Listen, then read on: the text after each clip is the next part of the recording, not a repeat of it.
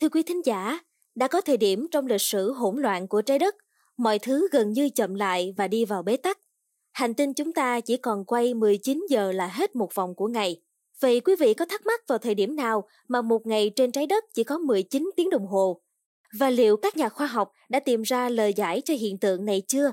Tất cả sẽ được Trinh Trại giải đáp trong số podcast ngày hôm nay nha.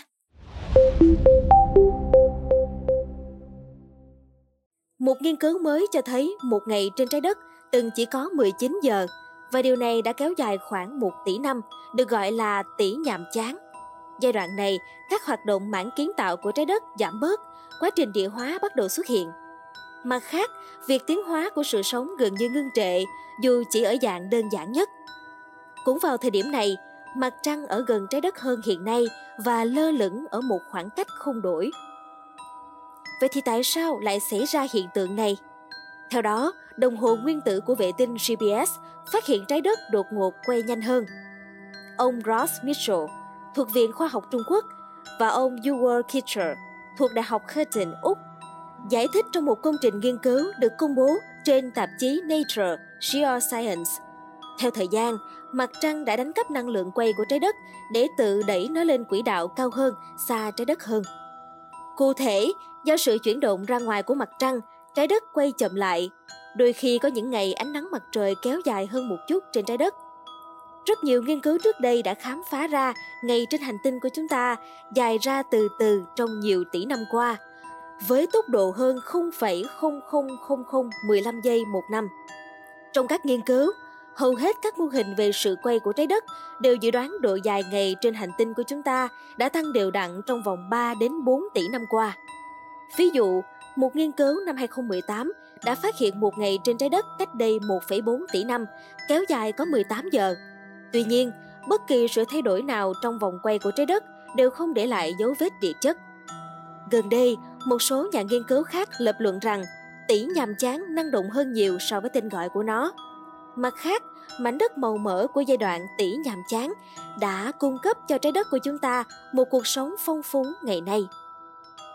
Mặt khác, theo dự báo của nhiều chuyên gia, trái đất sẽ rơi vào tình trạng hỗn loạn nếu tình trạng biến đổi khí hậu ngày càng trầm trọng hơn và việc trái đất trở lại số giờ là 19 giờ một ngày là hoàn toàn có thể xảy ra. Bên cạnh đó, nhiều năm nay, các hiện tượng thời tiết khắc nghiệt xảy ra trên trái đất thường xuyên hơn. Cháy rừng dữ dội, bão hoành hành, nhiệt độ đạt kỷ lục mới. Các nhà khoa học về khí hậu cảnh báo đây là hậu quả từ hoạt động của con người, chẳng hạn như đốt nhiên liệu hóa thạch, phá rừng và gia tăng sản xuất nông nghiệp. Theo các nhà khoa học, nếu trái đất tiếp tục bị tàn phá cực đoan hơn nữa, hệ thống địa chất và khí hậu của trái đất sẽ trở nên hỗn loạn và không thể trở lại tình trạng ổn định. Nhóm nhà khoa học quốc tế do nhà vật lý Alex Bernardini của Đại học Porto, Bồ Đào Nha đứng đầu đề xuất các cơ quan khoa học toàn cầu nên nhìn nhận về một kỷ nguyên địa chất mới đang đến, Anthropocene. Đây là thời kỳ mà hoạt động của con người tạo ra tác động đáng kể và rõ rệt lên toàn bộ hệ thống trái đất, bao gồm địa quyển, sinh quyển, thủy quyển và khí quyển. Theo sau kỷ nguyên Holocene, bắt đầu từ khoảng 11.700 năm trước, kỷ nguyên Anthropocene được các nhà khoa học cho rằng bắt đầu vào khoảng giữa thế kỷ 20, đỉnh cao của kỷ nguyên hạt nhân. Ông Bernardini và các đồng nghiệp đã quyết định lập mô hình quá trình chuyển đổi từ Holocene sang Anthropocene như một quá trình chuyển pha và tính toán quỹ đạo tương lai của nó cho phù hợp. Đó là quá trình chuyển đổi của địa chất từ trạng thái này sang trạng thái khác ở điểm tới hạn. Thế giới của chúng ta có một không gian hữu hạn để cư trú, một lượng tài nguyên hữu hạn và tốc độ phát triển hữu hạn. Các nhà nghiên cứu đã quyết định biểu thị các kết quả có thể xảy ra của quá trình chuyển đổi giai đoạn Anthropocene bằng bản đồ hậu cần. Đây là một công cụ để khám phá cách địa chất và khí hậu phát triển từ một điểm đơn giản đến các hoạt động phức tạp và thậm chí là hỗn loạn để tìm hướng khắc phục. Quý vị nghĩ sao về những thông tin trên? Hãy để lại ý kiến của mình bằng cách bình luận bên dưới nhé. Cảm ơn quý thính giả đã lắng nghe số podcast này.